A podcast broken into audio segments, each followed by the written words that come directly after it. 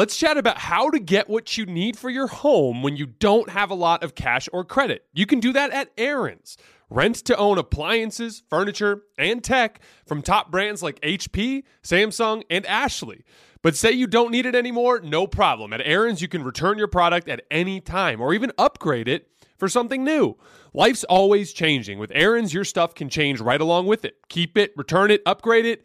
Aaron's fits your life instead of the other way around. Approval isn't guaranteed, and some restrictions apply. See your local store for details. Bring spring color inside this season with Behr Premium Plus paint, starting at just $28.98 a gallon at the Home Depot. Add a pop of blue to your kitchen with the Behr exclusive color Arrowhead Lake, or a splash of Amazon Jungle to your living room. Bring a cool breeze to your bathroom with Sea Glass, or accent your bedroom with sunrise inspired colors like Coral Cloud and Dark Crimson. Let your creativity bloom this spring with Behr Premium Plus paint starting at just $28.98 a gallon at the Home Depot. How doers get more done. Allstate wants to remind fans that mayhem is everywhere, like in the parking lot at your kid's Pee Wee Championship game. A trophy bigger than your five year old is blocking the rear windshield of the car in front of you. As they reverse into you, you're stuck on defense. And if you don't have the right auto insurance coverage, this crash could drain your athletic fund. So switch to Allstate, save money, and get protected from mayhem like this. Based on coverage selected, subject to terms, conditions, and availability. Savings vary. The volume.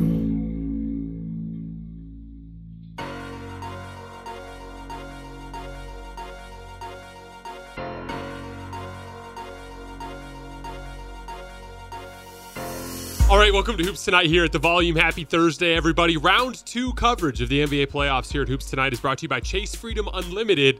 How do you cash back?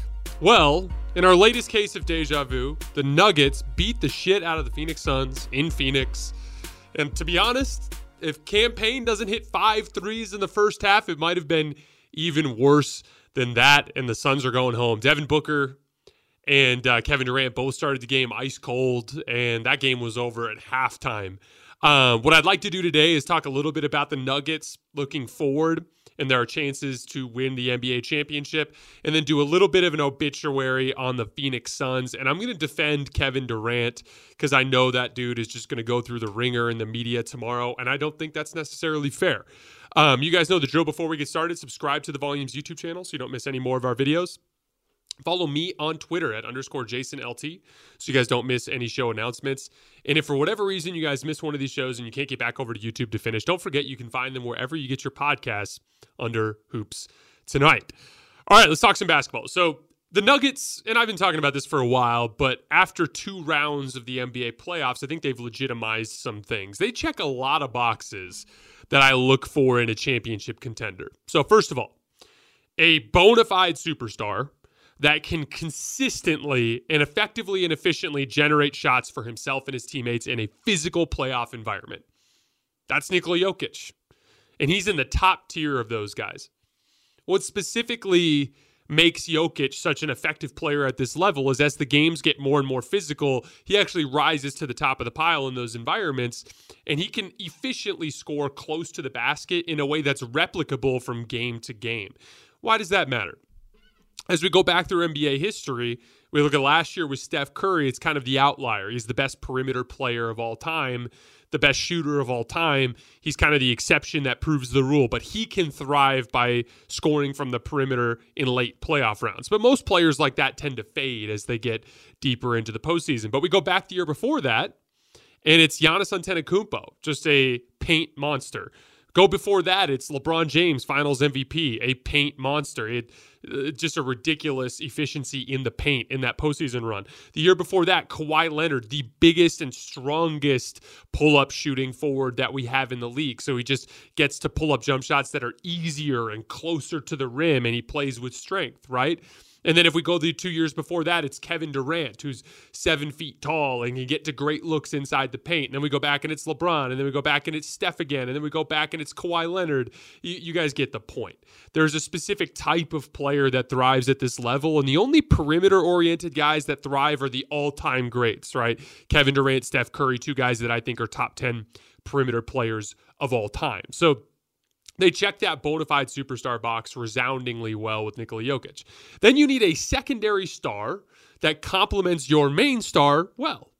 Jamal Murray, we had some question marks surrounding him towards the end of the year. He was dealing with some knee discomfort, was kind of inconsistent. Well, 26, 5, and 7, obviously not counting tonight's game, on 57% true shooting in the postseason so far. That's excellent. That's all star level production. And he complements Nikola Jokic perfectly. Now, what does that mean? So, for instance, you put Russell Westbrook with LeBron James. He can't do anything without the ball, so you need to put him on the ball, but he's not very efficient on the ball. So there's like all these clunky basketball fits, right? LeBron James, Dwyane Wade, some similar type of issues there. You need to be an off ball player to succeed next to LeBron James. That's why Anthony Davis has worked so well because he can run screen and roll with LeBron, right? That's why Kyrie Irving worked so well because he could just come into your possessions by himself what makes the Murray Jokic partnership work so well is all their actions they run are symbiotic. Nikola Jokic is an amazing roll man and a great a great dribble handoff guy, and Jamal Murray is your textbook movement pull up shooter guard that can also attack the rim, and so he's the perfect complementary basketball fit alongside Nikola Jokic. And most importantly, you know, I, I love it when I see superstars that are great at the thing the other is bad at. So, for instance, LeBron James with Anthony Davis, Anthony Davis is the defensive monster to cover for the older LeBron that tends to float in and out of games defensively, right? We look at Steph Curry and Draymond Green. It's the defensive monster that's a great you know, facilitator on offense next to this offensive minded superstar that can be an average to a, a, slightly above average defensive player, right? So it complements perfect. LeBron James, Kyrie Irving. LeBron at that phase in his career would get fatigued over the course of games. And so he needed someone to help him with shot making at the end.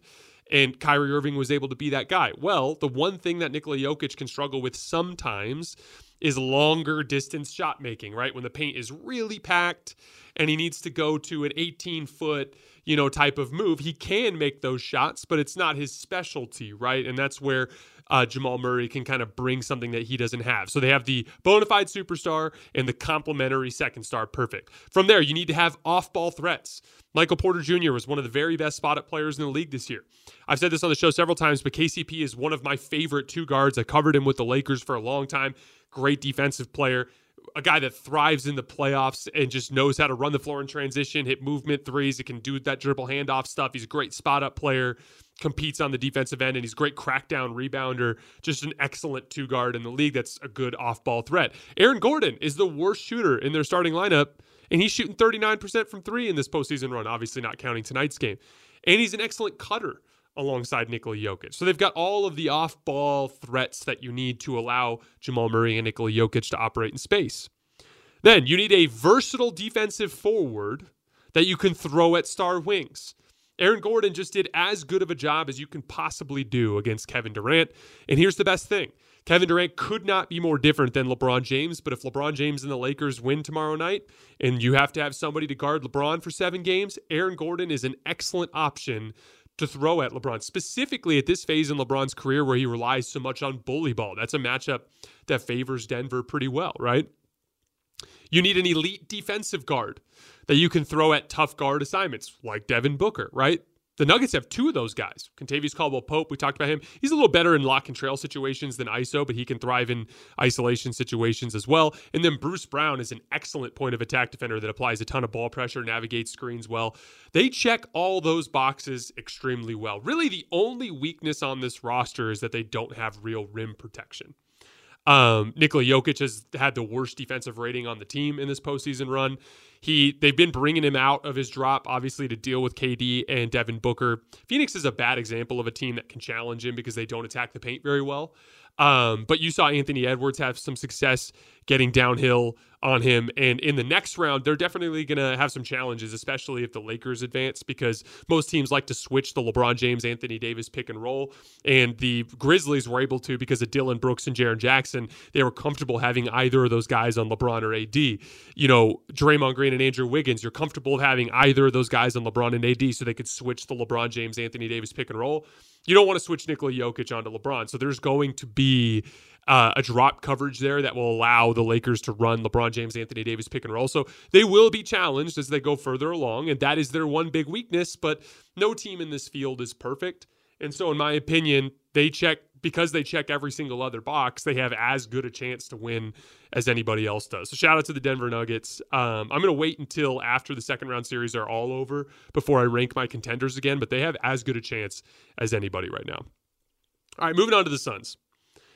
There is going to be a lot of talk tomorrow that's negative towards Kevin Durant. Um, this is now the second consecutive postseason run that he's leaving early.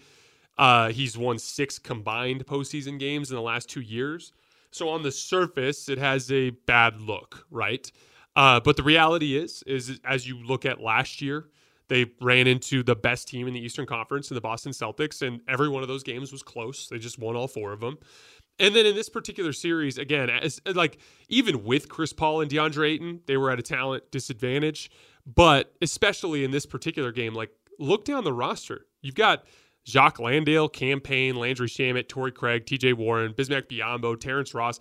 None of those guys are starter level NBA players. Like Denver has five legit starters.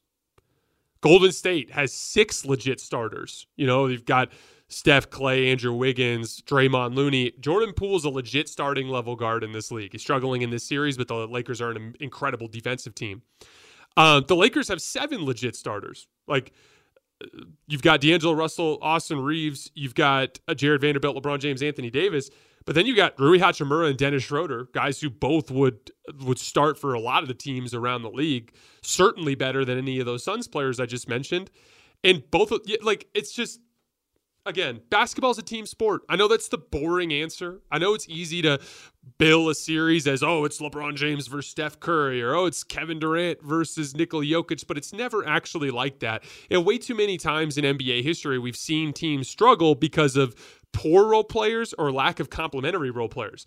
The Golden State Warriors, obviously without Clay, but with Steph Curry and Draymond Green, really struggled in that uh, 2021 season throughout the entire season and lost in the play-in round in large part because their role players just weren't even complimentary. Right? Then they swap out all those role players for like more savvy vets that thrive in their system, get rid of guys like Kelly Oubre and Kent Bazemore, and bring in guys like Otto Porter Jr., right? And Gary Payton II, Nemanja Bjelica. Suddenly the whole thing works right? Like basketball, I always talk about this. It's not just five on five, it's like a living organism. Every single team has a a bunch of different elements that have to fit together perfectly for it all to work. And, and, and like we've just seen too many examples of this in NBA history. LeBron James and Anthony Davis are nine wins away from an NBA championship. They will be favored at home tomorrow to beat the Warriors. Um, they're in great shape to potentially win the title. They were dog shit for a year and a half because of a lack of complementary role players.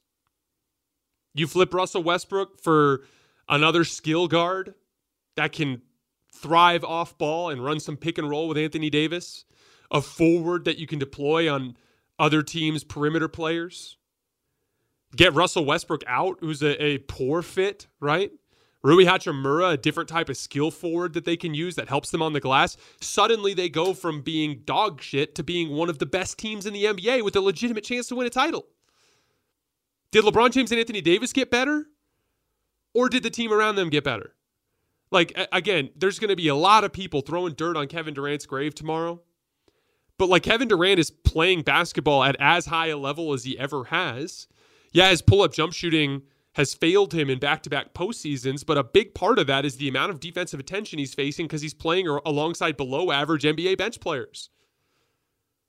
And so, what I said before the playoff run, and I'm going to stand by it, is we can evaluate this whole thing going on here with the Phoenix Suns after they have another su- uh, summer to appropriately surround Kevin Durant and Devin Booker with complementary pieces. And again, like they're going to be able to because of the attention that Booker and KD garner, because Phoenix is a city that's desirable to a lot of people, warm weather city, right? There are a lot of reasons why teams uh, players are going to want to consider the Phoenix Suns. And there are going to be a lot of guys that could make 10, 15 million elsewhere who will take a mid level exception to play for the Suns. And there are a lot of guys who could take a mid level exception elsewhere to, that will take a veteran minimum contract to play for the Suns. They are going to be able to be um, big time competitors in the free agent market. I think they need to find athletes that like to play hard on every single possession. I mean, to complement what you have, which is two incredibly skilled offensive players. I think that this Suns team needs to become an elite defensive team. And the main reason why I say that is because their offense will come and go. Uh, when when you rely on pull up jump shooting the way that Devin Booker and Kevin Durant do, there's a lot more variance in their game. And when you have variance, you need to be a great defensive team. It's kind of the same way I feel about the Lakers. The Lakers can go ice cold offensively for long stretches, but their defense keeps them in the game long enough. You have to be an outstanding defensive team if you do not have reliable at the rim scoring the way teams like the the Nuggets and Nikola Jokic do, right? And so that's where it brings me to Chris Paul and DeAndre Ayton. So Chris Paul, and I'm not 100% uh, familiar with all of their uh, cap dynamics, but I'm pretty sure Chris Paul's contract next year is non-guaranteed, so they can either get rid of him uh, through some sort of waive uh, waiver mechanism, or they can guarantee his contract and include him in trade as a filler. We'll see what they end up deciding to do there. But here's the thing with DeAndre Ayton, like. And I mean, DeAndre Ayton told us, he told us in 2018, they were like, hey, what's your, what would you consider to be success in the NBA? And he said, making it to my second contract.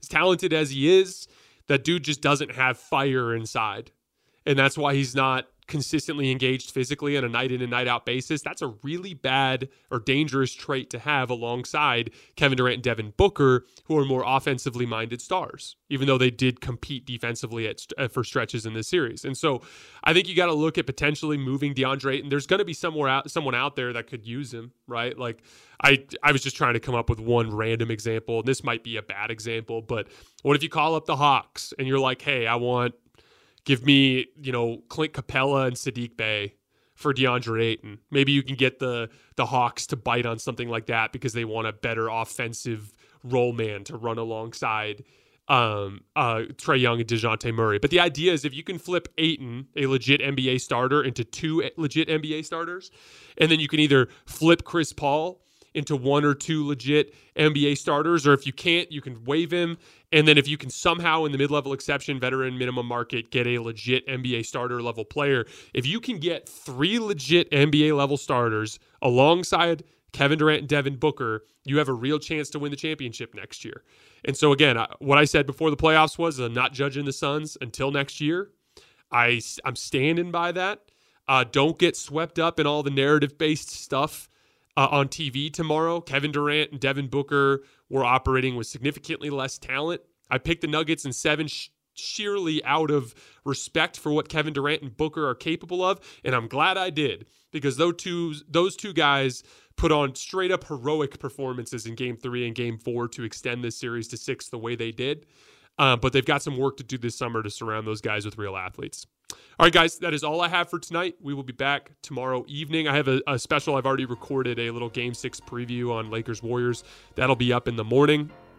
And then tomorrow evening, I will see you guys after a couple of couple more Game 6s.